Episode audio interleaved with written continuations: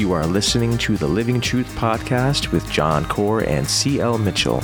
Please stay tuned to Living Truth as we engage in an in depth journey of discovery through the discussion of God's Word for the purpose of devotion and godly living. We pray that you would be blessed through today's conversation and that God would sanctify your heart in truth, for His Word is truth. Uh, we're excited to be able to join you and to um, share with you um, our conversation into God's Word. Uh, we are two friends who like to get together and talk theology and talk the Word of God. And we envision that you are listening and joining in the conversation and uh, perhaps uh, sitting with a coffee or hot chocolate, as my friend likes to drink. And uh, we have been discussing the, um, the book of Ruth in the Old Testament and discussing the uh, lives uh, of, of the characters in the story and uh, looking into the insight of, of God's actions in their lives. And we have been uh, talking uh, about the, the trials that the characters in the story have faced and are facing. And uh, we are going to continue with that in our first chapter, chapter one, and talk about. Um, um, the, the, presence of God and the loyalty of God and the actions of God, and uh, hopefully um, glean some insight into our lives uh, and try to interpret that. So, uh, we have been discussing um, um questions as far as where God is when when when things kind of fall apart, you know, and uh, we have seen in this book uh, three women. Um, namely Naomi, who is the mother-in-law, uh, Ruth, uh, who's her daughter-in-law, and Orpah, who's another daughter-in-law, and the three of them have lost their loved ones. They've lost their husbands. Naomi lost her two sons and her husband, and each Ruth, uh, Ruth and Orpah each lost her husband. And so you have three women uh, who are faced with dire circumstances and having to decide what to do. At one point in the first chapter, there is some good news that comes on the scene. That's in verse 6. I'm going to begin uh, reading from there uh, before we begin our discussion. In verse 6, it says, And then she arose with her daughters in law that she might return from the land of Moab, for she had heard in the land of Moab that the Lord had visited his people in giving them food. So she departed from the place where she was, and her two daughters in law with her, and they went on the way to return to the land of Judah. And Naomi said to her two daughters in law, Go, return each of you to her mother's house. May the Lord deal kindly with you as you have dealt with the dead and with me. May the Lord grant that you may find rest, each in the house of her husband. Then she kissed them, and they lifted up their voices and wept. And they said to her, No, but we will surely return with you to your people. But Naomi said, Return, my daughters, why should you go with me? Have I yet sons in my womb that you may that they may be your husbands? Return, my daughters, go, for I am too old to have a husband. If I said I have hope, and if I should even have a husband tonight and also bear sons, would you therefore wait until they were grown? Would you therefore refrain from marrying? No, my daughters, for it is harder for me than for you, for the hand of the Lord has gone forth against me. And they lifted up their voices and wept again. And Orpah kissed her mother in law, but Ruth clung to her. Then she said, Behold, your sister in law has gone back to her people and her gods. Return after your sister in law. But Ruth said, Do not urge me to leave you, nor turn back from following you. For where you go, I will go, and where you lodge, I will lodge. Your people shall be my people, and your God, my God. Where you die, I will die, and there I will be buried. Thus may the Lord do to me, and worse, if anything but death parts you and me. When she saw that she was not, that she was determined to go with her, she said no more to her. So they both went until they came to Bethlehem. And it came about when they had come to Bethlehem that all the city was stirred because of them. And the women said, Is this Naomi? And she said to them, Do not call me Naomi, call me Mara, for the Almighty has dealt very bitterly with me. I went out full, but the Lord has brought me back empty. Why do you call me Naomi, since the Lord has witnessed against me, and the Almighty has afflicted me? So Naomi returned, and with her Ruth the Moabitess, her daughter in law, who returned from the land of Moab, and they came to Bethlehem at the beginning of the barley harvest. Reverend. Shine some insight into this as we begin our discussion today.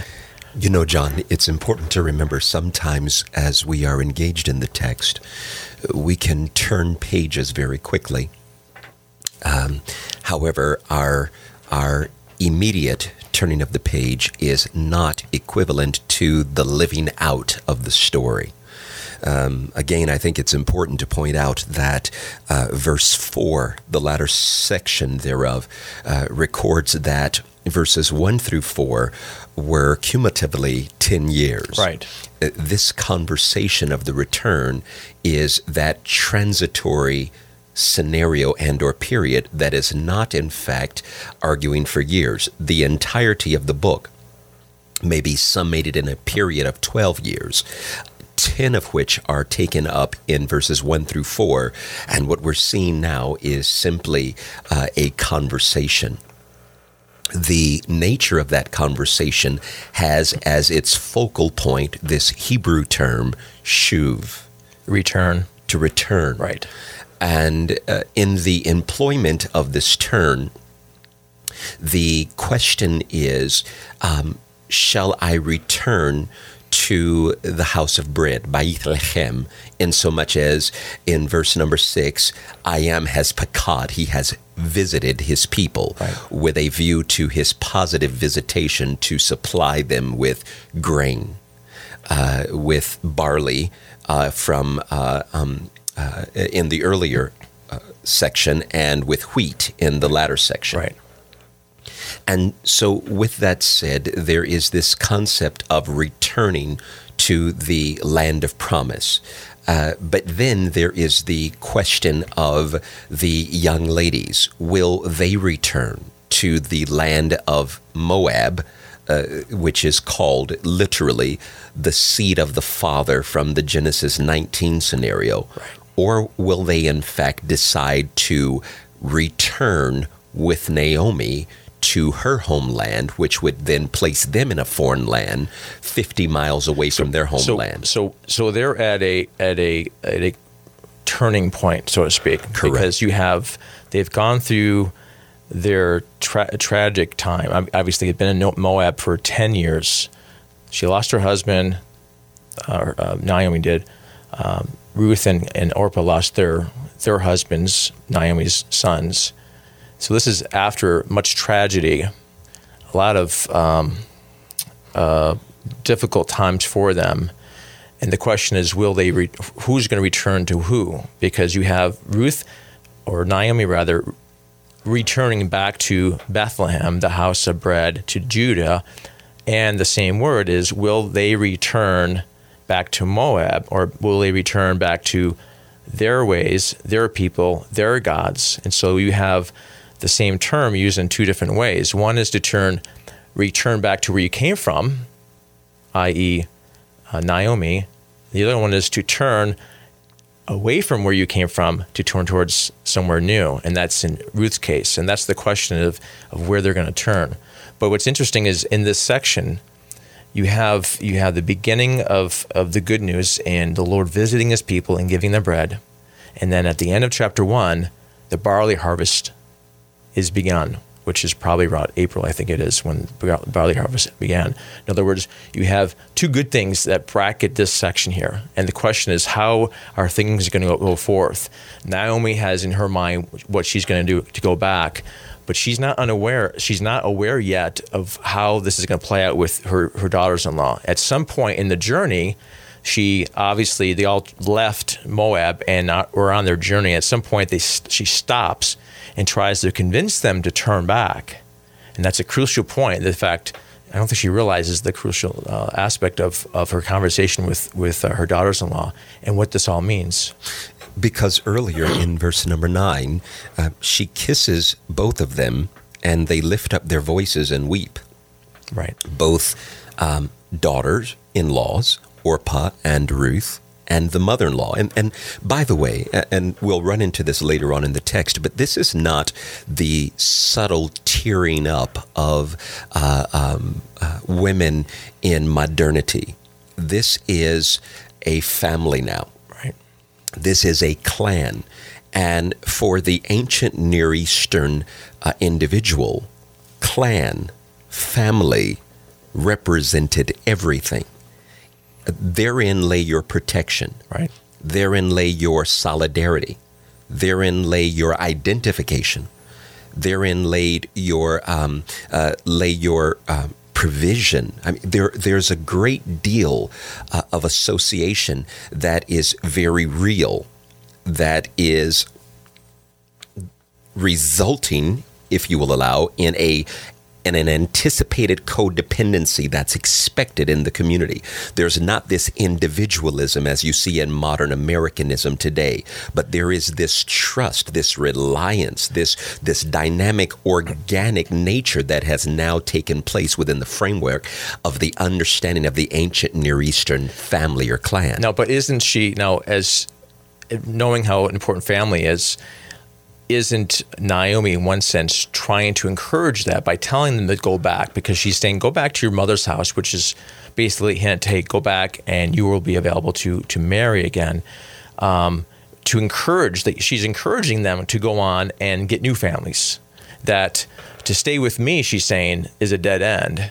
I can't promise you children. I'm too old. And if I got pregnant today, would you wait? She says. And therein lies the challenge because it, the only reason that one would stay with this family, not just good, through the good times, for the last 10 years, right? Right. Which have also been difficult times. But now that the husbands are gone, the question what will keep you with the family? Right. What will keep you committed to the family? And you are absolutely correct that the idiomatic phraseology, go back to your mother's house versus your father's house, would suggest going back to a place and a state of marriageability and availability for a familial unit being reformed and a re identification, as it were. But in this suggestion of re identification, there is an awareness of a break, there is a pain Thus, the text statement they are weeping. And, and this weeping would be very verbose, it would be loud, it, it would be um, demonstrative. And not demonstrative for the sake of demonstration, but because there is an authentic pain that is being felt at the possibility of a new family being formed, but an old family that for the last 10 years so, have come together and supposedly congeal. Right. And so, and, and some people look at, at this conversation, and of course, at first they all weep and they say, No, we're going to stay with you, you know, we'll return, they say in verse 10, right? But then, of course, who really stays but Ruth? Who, Ruth is going to, just going to stay. Orpah is going to go back and say, Well, Orpah, she really didn't believe. Well, think about it. In all practical sense, she doesn't have to stay, and and in all, you know, practical purposes, Naomi doesn't have anything to offer her, and she's not committed or not bind or bound to Naomi any longer. She's free to go back. Now she expresses, you know, okay, first, you know, uh, well-meaning intentions to stay, but at that time, if you're a widow, and especially if you're young, if you're a widow, you are dependent on on your children if you had any children. Well, at this point, it seems like neither Orpah nor Ruth have any children. Um, and so you are destitute. You are in a very difficult place. And if you were from Moab and to go back to a new country, Israel, or that would be sort of, uh, you're not really friends uh, in friendly terms uh, uh, often, um, that would be a difficult challenge. So, for, for practical purposes, Orpah has made the good decision in that sense. Ruth is making a decision that is out of the ordinary, and I think this is what's going to be exemplified in this book. Um, she, she we, the writer is not fault Orpah for her decision. It doesn't. It doesn't address that, but it's going to address and highlight the uniqueness of Ruth's decision to stay when she is staying when there's no guarantee of anything going to come her way. There's no guarantee of future husband or or family or anything, and she even says I'm going to go where you go, and I'm to, and, and she doesn't say, I'll go until I find a husband, then I'll leave. She goes, I'm going to die where you die. If you die somewhere, I'm going to stay there and be buried with you. That Now, her commitment to, to uh, Naomi is it goes uh, over and, and beyond what you would expect. Maybe she's thinking. Uh, uh, some people would be thinking, "Well, I'll just go back until I can find a married, uh, find a man, not a married man, of course, to to uh, find a man to marry, and then I'll go on and make a new family." But in Ruth's mind, her commitment to Naomi is till until until death. I, I, I think therein, John, however, there there is something of the character of the two ladies revealed. Right. right? Because if truth be told, according to Torah, according to Israeli law, and in fact, not simply within the confines of Israeli law, but within the framework of many cultures. And remember now, the Moabites and the Ammonites are sister Right. tribes, Right. relatives, connected. Uh, to the Israelites, and according to Deuteronomy, they were not given the Israelites were not given right to attack Right. the Moabites or the Ammonites, Right. Because God, I am, had allotted territory to them. Right. But within this framework, uh, it was understood within the culture that no matter how difficult it had become, and, and I certainly appreciate and defer to your statement as being accurate, that uh, uh, uh, there is an opportunity being given here. However, in the face of that opportunity, no matter how difficult things had become, there was an anticipation that that husband needed to have a continuing name, that that family should have a continued heritage, Right. and that the commitment, the familial fidelitous commitment, but- was not over even at the death of so, the spouse. But let me just, uh, and that's correct. That's within the the the Jewish Israelite custom and law. But you're talking about Ruth. yes, She is not an Israelite. She's not in covenant with Yahweh the way the Israelites are. And yet, she is committed to do what the Israelites were supposed to be doing and, and carrying on the name. So her actions, you know, Orpah's actions are to be expected. Here, Ruth is doing something, or, you know, we don't, we, we, we know the end of the story right now, but Yes. in the midst of this, we don't know what her intentions are. Okay, we don't know if her intentions are eventually to get married to carry on the name of her, her dead husband, which was part of the, the custom. So at this point, we don't know. But what we do know is there's something exemplary about her that is unexpected that you wouldn't expect from from a, somebody from Moab. You would expect that from the Israelites, and yet in this time period, in the book of, in the time period of the Judges, whereas the book of Judges ends with there was no king of Israel, and everyone did what was right in their own eyes.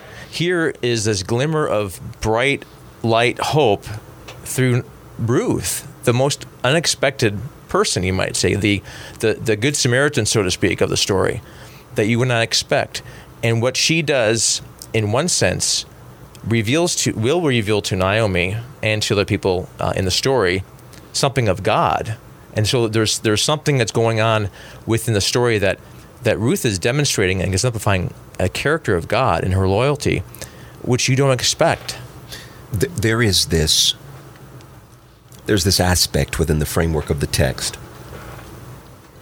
that would suggest earlier as i suggested um, in the earlier verses um, there is uh, weeping uh, naomi expresses a prayer that uh, i am would grant unto them a place of rest Right. and security Right.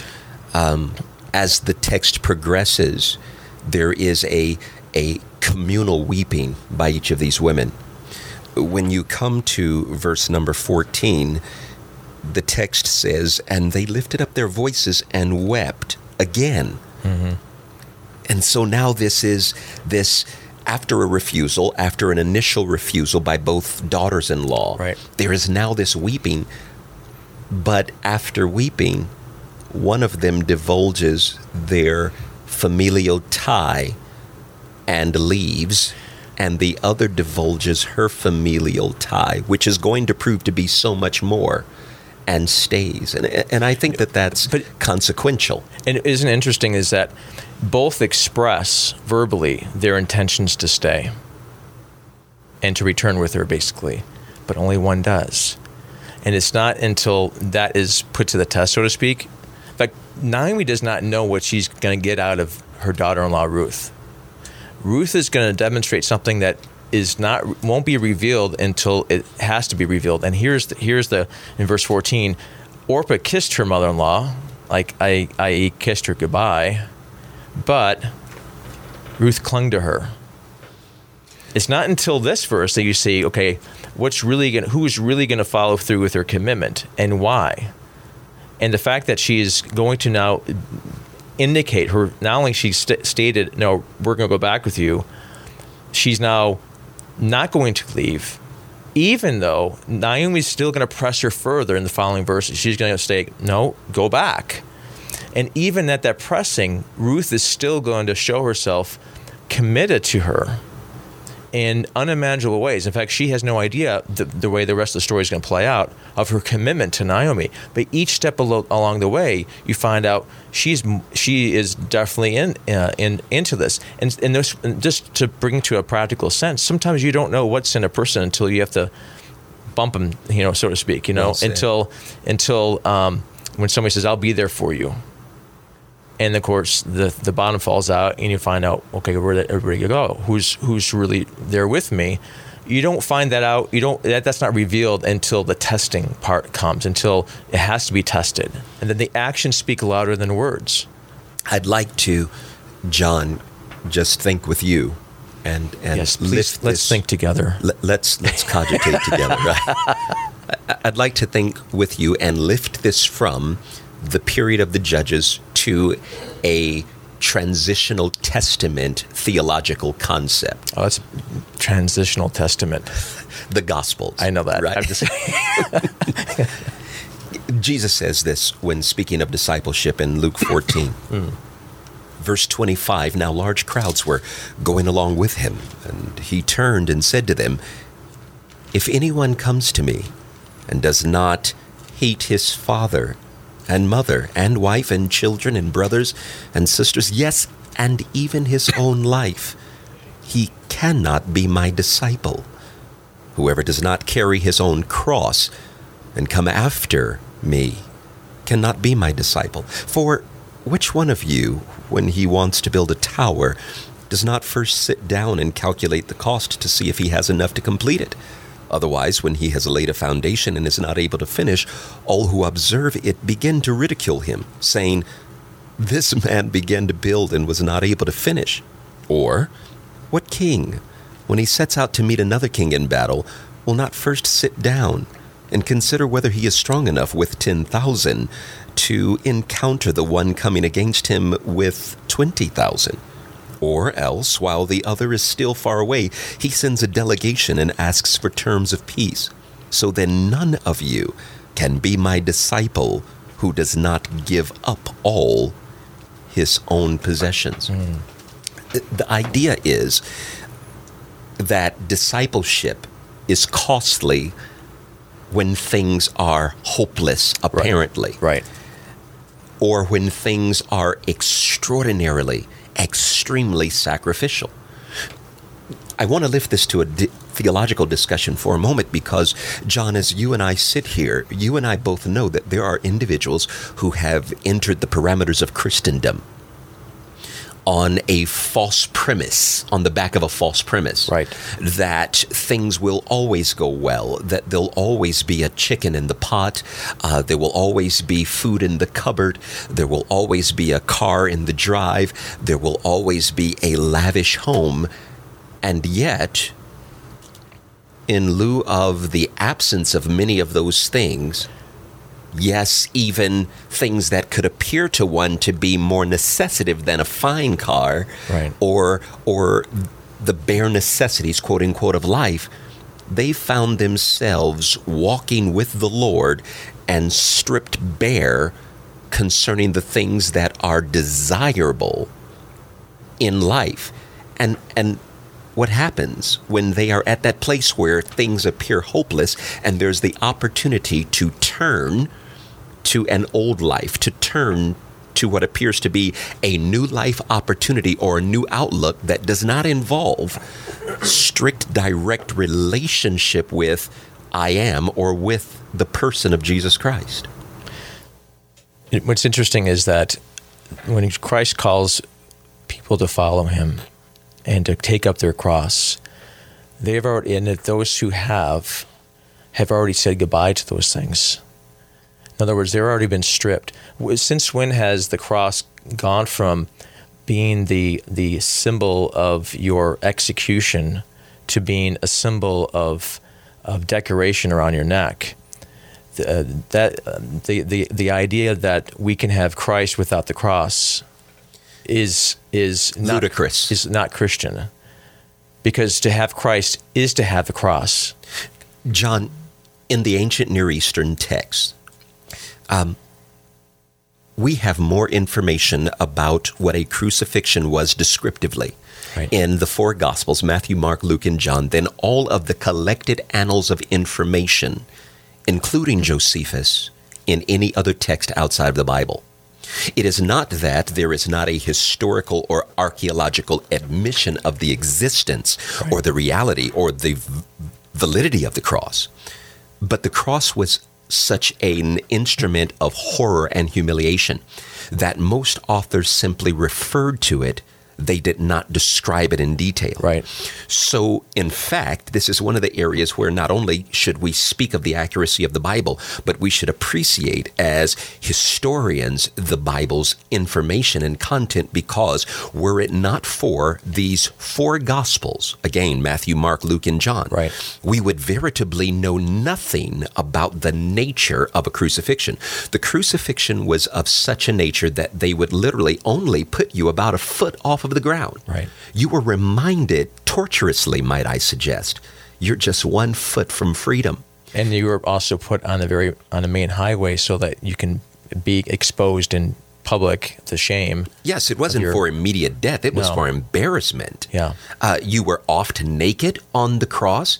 Uh, uh, uh, you on the cross were in a scenario that encouraged suffering and not immediate death. In fact, because the cross was so painful, uh, it had a word that was invented. Excruciating. That's correct. That's Ect, right. cruciation. Yes. Ek, the preposition out of, Right. literally a pain that is so severe that it can only be describing described as coming out of the cross. Right. Jesus speaks of the nature of what it looks like to follow him Right.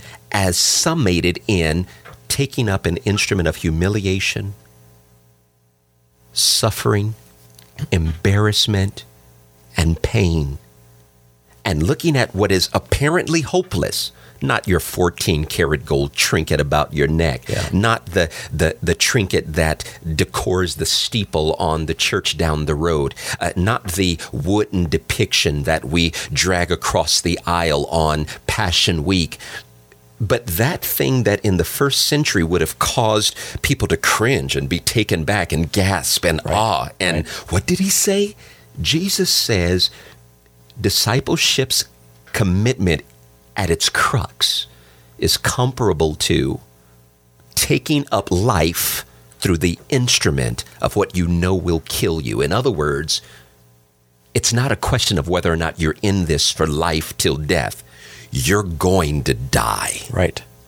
That's the level of And you commitment. have, and obviously speaking of the commitment of the disciple and following Christ, and the the, the picture of that in Ruth and clinging to Naomi, of knowing that though she has the opportunity to take the easy way out and going back to Moab, she decides to do this knowing without any guarantees of anything.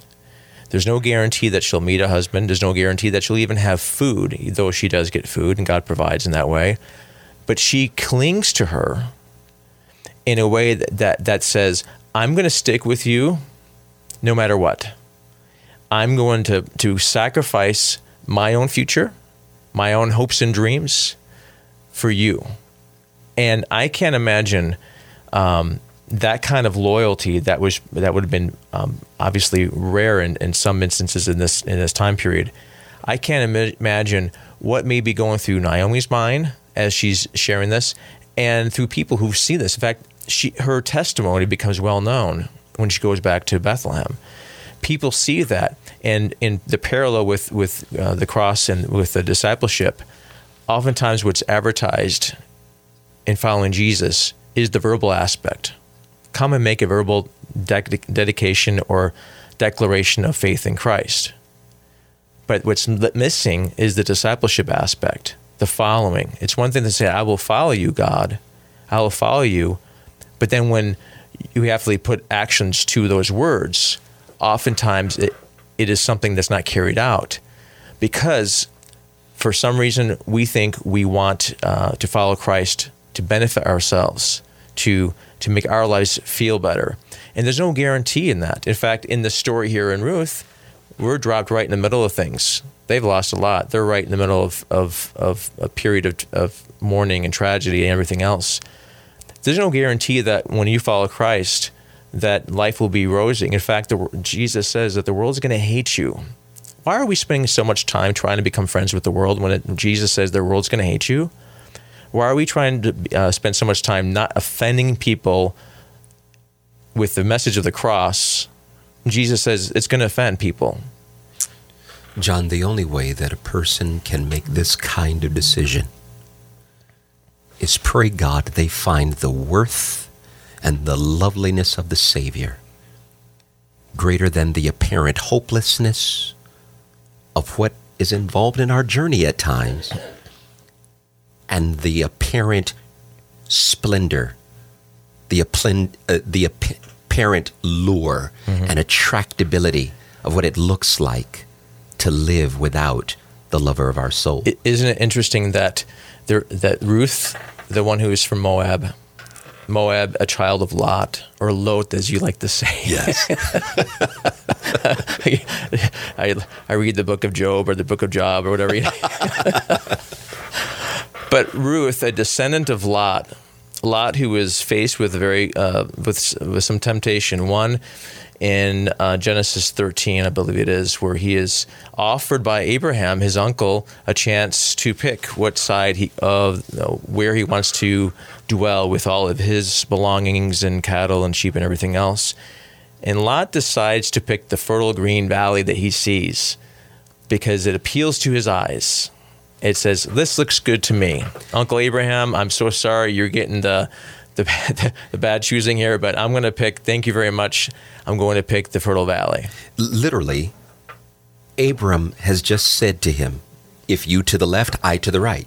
If you to the right, I to the left."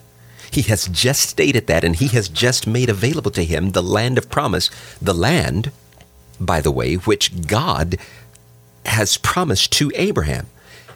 Lot looks at this land. Yes. And he compares it to Sodom and Gomorrah. Right. Please know that at this time it looks like the Garden of Eden. Right. He doesn't know what's gonna, he doesn't know what's going to be Sodom and Gomorrah that we know of, you know, destroyed and everything else. But he's an opportunist. Right. He looks at this plush land and he says, "That looks far more inviting to me." Right.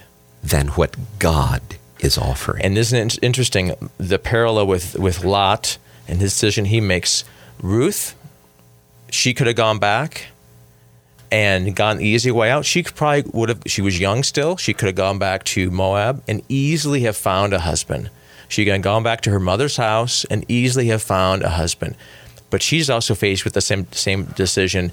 She de- decides not to go for the easy way out, not to go for the green, fertile, easy way uh, valley and it costs her the opportunity in one sense she does not go back to that but what she goes to is far uh, worth far, far more. In other words you have to ask the question why is she doing this? Because what she what she will get from her people and her god Chemosh that was the gods of uh, one of the gods of uh, Moab uh, whom you would sacrifice your children to very horrific. Whose name means destroyer. Yeah. Um, and I wonder um, you know um, and, her, she's given a choice to go back to that. What she knows she'll get out of uh, out of that uh, of her people and her gods fails in comparison to what she anticipates of getting from the God Yahweh. In other words, she's already in one sense demonstrated her decision to follow this God of Israel, who though he has not prevented them from going through tragic tra- times she has some trust in this this God. In other words, she in fact calls on his name that says, "May Yahweh do yes. to me may he, you know, kill me if I don't if I don't follow you wherever you go. In other words, her commitment to Yahweh is very significant here. That she would choose him over what is well known in the green fertile valleys, uh, the way her, her uncle did, her uh, grandparents did, The way her ancestor. ancestor did. Yeah. It- this is why I think it's so important, John, to remind myself. By the way, I'm out of coffee, so I'm. Um, I still have hot chocolate. you have hot chocolate? I think it's so important to remind myself there will be opportunities, there will be experiences in life which will present themselves and will result in weeping, hmm. brokenheartedness. And in lieu of that, I will be tempted to look and say, here's an opportunity pray God that He give me the strength, the wherewithal, to wipe the tears and make the determination to walk with God through the pain to the joy, rather than compromising and thinking of life outside of I am with opportunity as a valid opportunity over and above suggesting that no matter what you give me or grant me here and now, the worth is not in what comes from your hand as much as in who you are hmm. to me. Now, what's interesting about about what you just said too is, and this leads into um, the one of the main ideas of the story, one of the main um, principles or topics is this this loyalty, this loving kindness. The the Hebrew word chesed. Chesed, yes. Yeah, very good pronunciation there. that is de- that is described. In fact, uh, Ruth or Naomi rather says, "May the Lord deal kindly with you." Back in verse eight, that's the word hesed. Ruth will then begin to demonstrate what what hesed means. And what's interesting in this story, you have on the lips of the people, they say, "May the Lord be loving kind. May the Lord bless you." Okay, there's throughout there's this uh, Yes. this this uh, this wish this um, jussive, I guess you- you'd say in Hebrew expression. And what you have is you have not Ruth being loyal, showing loving kindness to Naomi. Boaz is going to show loving kindness to Ruth and to Naomi, and all of them are going to show loving kindness and loyalty to Ruth's husband.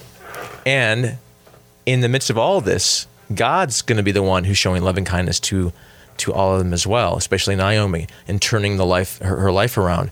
And so you have this idea of, of loving kindness and loyalty that is that is very a really rich concept.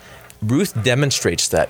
She demonstrates her loyalty that she decides to go with her without a guarantee of having anything in return. In fact, the idea of the word means that, and one idea, or one uh, concept of the word is that you would show favor or kindness or help to someone who is not able to help themselves, to someone who's not able to pay you back Who cannot reciprocate. who cannot reciprocate.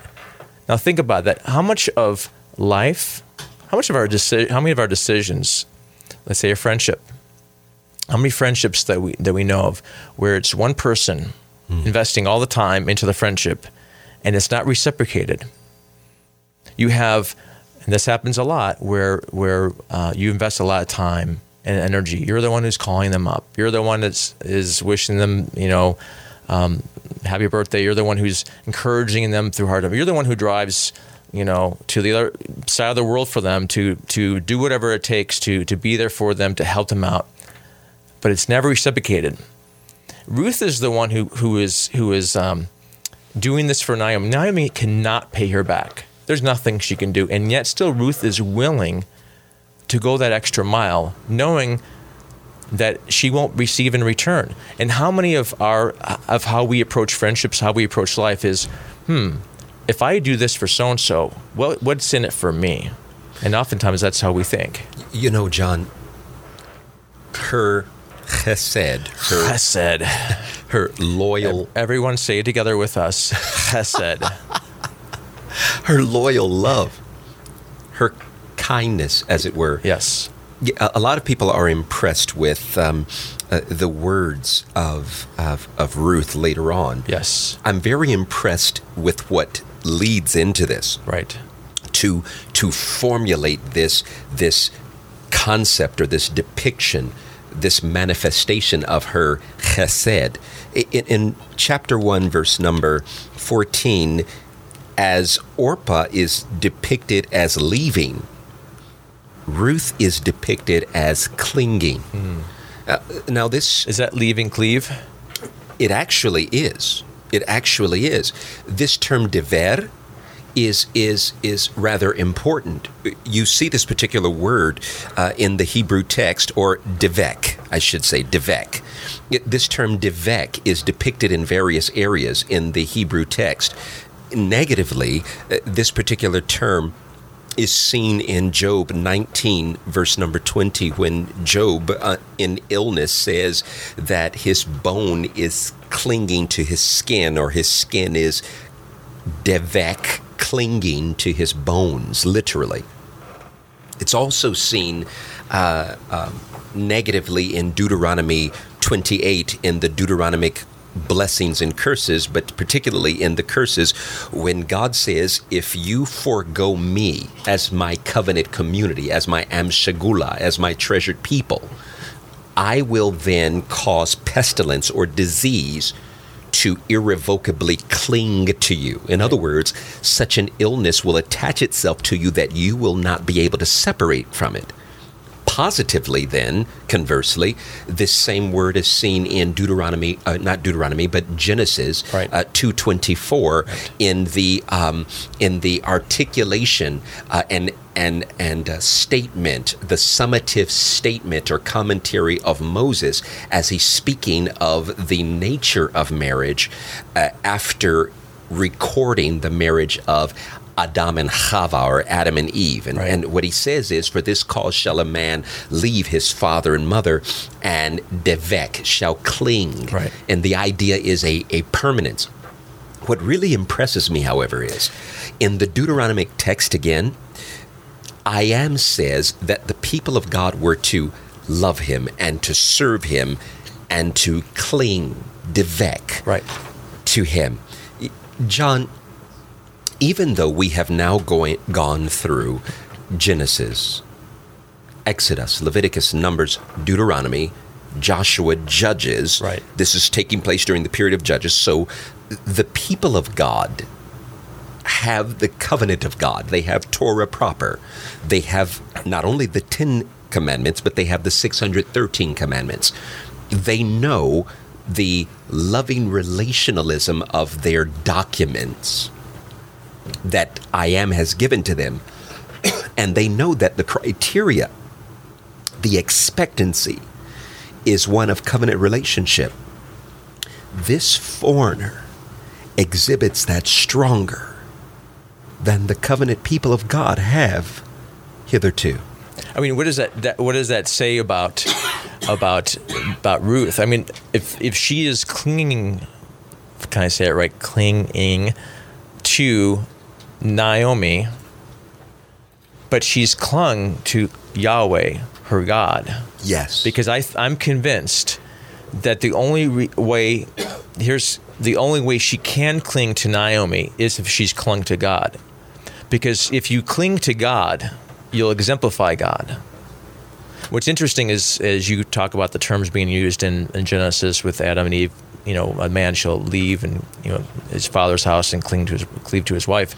It's also used in a negative sense. It's with Solomon correct. talks about how Solomon clung to his wives, and the result was his heart was not wholly devoted to his God. In other words, his the, the gods of his wives, many wives he had. I can't imagine the uh, the date nights he had. Uh, you know, have a, a schedule. You know, person uh, appointments for his wives. You know, date Seven nights. wives, I can't- three hundred concubines. I can't ima- I can't imagine, you know, the the pressure that would have been on having so many wives. But the, the point is, the fact that he clung to his wives, and he and he clung to the gods of his wives. He then exemplified and demonstrated the gods of these, uh, the the characters of these gods. In other words, what you cling to will affect what you, how you are and what you do, And what you exemplify. what you exemplify. The fact that Ruth is doing this is is in my mind proof that she has already claimed God to be her God. Now, what's interesting is this: she has gone through years of well hardships and, and tragedy with the loss of her husband and the loss of her father-in-law something though there's something about the way naomi and her family was back in moab that still exemplified yahweh to them. Though it's bitter for them it's bitter for naomi even in the tragedies ruth has observed something was different about this family. And she still sees I am so attractive yes. amidst the tragedy, amidst the loss, that she would prefer to cling to him yes. and his people, as particularly right now represented for her purposes in Naomi, a woman who is full of sorrow at this juncture. She sees that far more alluring than the lure so- of Chemosh and Moab. so the question then because because if if she is loyal if we're going to say loving kindness or loyalty it's all the, the term hesed has so many aspects wrapped up into it all you know is god's goodness his loving kindness his his his loyalty His faithfulness. his faithfulness. It's all wrapped up in this term. We can't use one english word to describe it. But if she's demonstrating this and this is the beginning of this in chapter 1 verse 14 you know and then she follows by saying hey don't tell me to go away because i'm going to go where you go i will go you know and and then, the, and then your people will be my people and what we say it oftentimes at, at weddings you know. Um, it, she begins that commitment and still she is going to fulfill that commitment. But what is the what is the the the spark that initiates that? But something about yahweh this god who has shown himself faithful. Okay this, they've still gone through difficult times but there's something significant about the fact that yahweh is it's still their god. And though they ha- they go the road has been bumpy she's not angry at God, which is interesting because you'll see Naomi is kind of bitter at God or angry at God, whereas Ruth is not. And they've gone through the same experiences. In verse 15, John, what you have is despite her action to cling. And that's what's impressive to me because the poetic words later on, while they are phenomenal, Yes. they are birthed out of this clinging in verse number 14. Right. Uh, in verse 15, then, Naomi gives it another shot. She says, Behold, your sister in law has gone back to her people and her gods.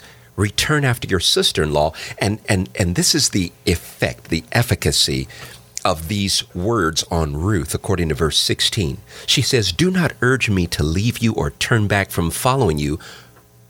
When she says that, literally, her statement of urging is a Hebrew word that would argue it feels like blows. Hmm. It's, It, it, it's hurting me. your very words Right. for me to go away from you, your very words for me to go away from I am, is like being hit over and over and over again. This is a resolve in her soul, not just in her action, but a resolve in her soul that's causing her to hear anything that is contradistinctive to following I am and fidelitous behavior toward Naomi as painful. Now, but isn't this, in, okay, in one sense, this is, this is unique. Her, not only expression, but her, her decision, decision to do this. How many of us get mad at God for what we perceive as God's absence, or what we perceive as God being against us, or God not answering prayer, or God moving too slow, or things or circumstances in our life not going the way we would envision them to go. Here's the contrast Ruth is following Yahweh, not knowing what the future holds, and yet she still follows Yahweh. She doesn't follow Yahweh and say, I will follow you if here's my list of requirements, God. I will go you I will be a faithful friend to Naomi if you know it's interesting as we have we often approach friendships and, and, and commitments the way we approach investments. Is there a return on my investment? How does it benefit me? And here's Ruth who's demonstrating a commitment to God to follow God, to follow Naomi and her God without guarantees of anything good happening, knowing that she knows that this is this is the God of the universe. Here's Naomi trying to trying to have Ruth to go back to her gods when she has the most she says i have nothing to offer you. I have no children to offer you but she has her god to offer and she has already demonstrated that god and she does not realize that though she's trying to send ruth away she does not realize the gem that god has placed in her midst i.e ruth to demonstrate that faithfulness that she would have not seen I, I think that's important john because what most individuals would not realize is if you were to look at these words, these poetic words that she speaks now, they they should be compared to Genesis chapter number 12 verses 1 through 3. Right. Avram, Abram. Uh, what is God's word to him? Abram. He speaks to him and he says, leave your actually relatives. i think you can be a, the voice of god in some you know like uh, abraham abraham yes or samuel samuel. You have a good voice for that. Thank you. That's, okay. that's very I, I interrupt your thought. I didn't mean to. It just it just hit me as you said abraham. I'm like oh that's actually pretty good. Maybe that's the way god sounds you know? That's that's my impression of i am right? He says leave your relatives your father's house your country, and go to a land that I will show you. And I describe this summatively now, and he says, and I will, I will bless you, and I'll make your name great. He anticipates not only a sacrifice in leaving, but I am promises blessings to ensue as a result of his obedience. But a whole lot of time passes after that. God promises, I will give you a son, right? Mm-hmm. And years pass by. I will make your, obviously, I will make your people great. That's going to be, he tells them there'll be 400 years of where people will be slavery and all that. But, but God's promises to him, the time where he promises him and the time where it comes to fulfillment, there's a huge gap of years, right? Now, the question, of course, in that context is will God fulfill his promise? And the question is also can Abraham will the people of God follow God despite God's silence, despite uh, God seemingly not moving fast enough? Sometimes I don't know about you, but sometimes in my and I I know we're not in this in the chapter yet. Uh, well, we should get to it soon. The the expression that Naomi uh, expresses of her bitterness, she's being very honest, and sometimes you know we look and say, God, how come? you weren't there or you, you allowed certain things to happen or why do I have to go through this or why aren't you moving fast enough, God? And here we get a picture of, uh, of, of the fact that she has no idea what God is doing, but she's being very honest and expressing her, her, her attitude, her, her grief, her, her feelings.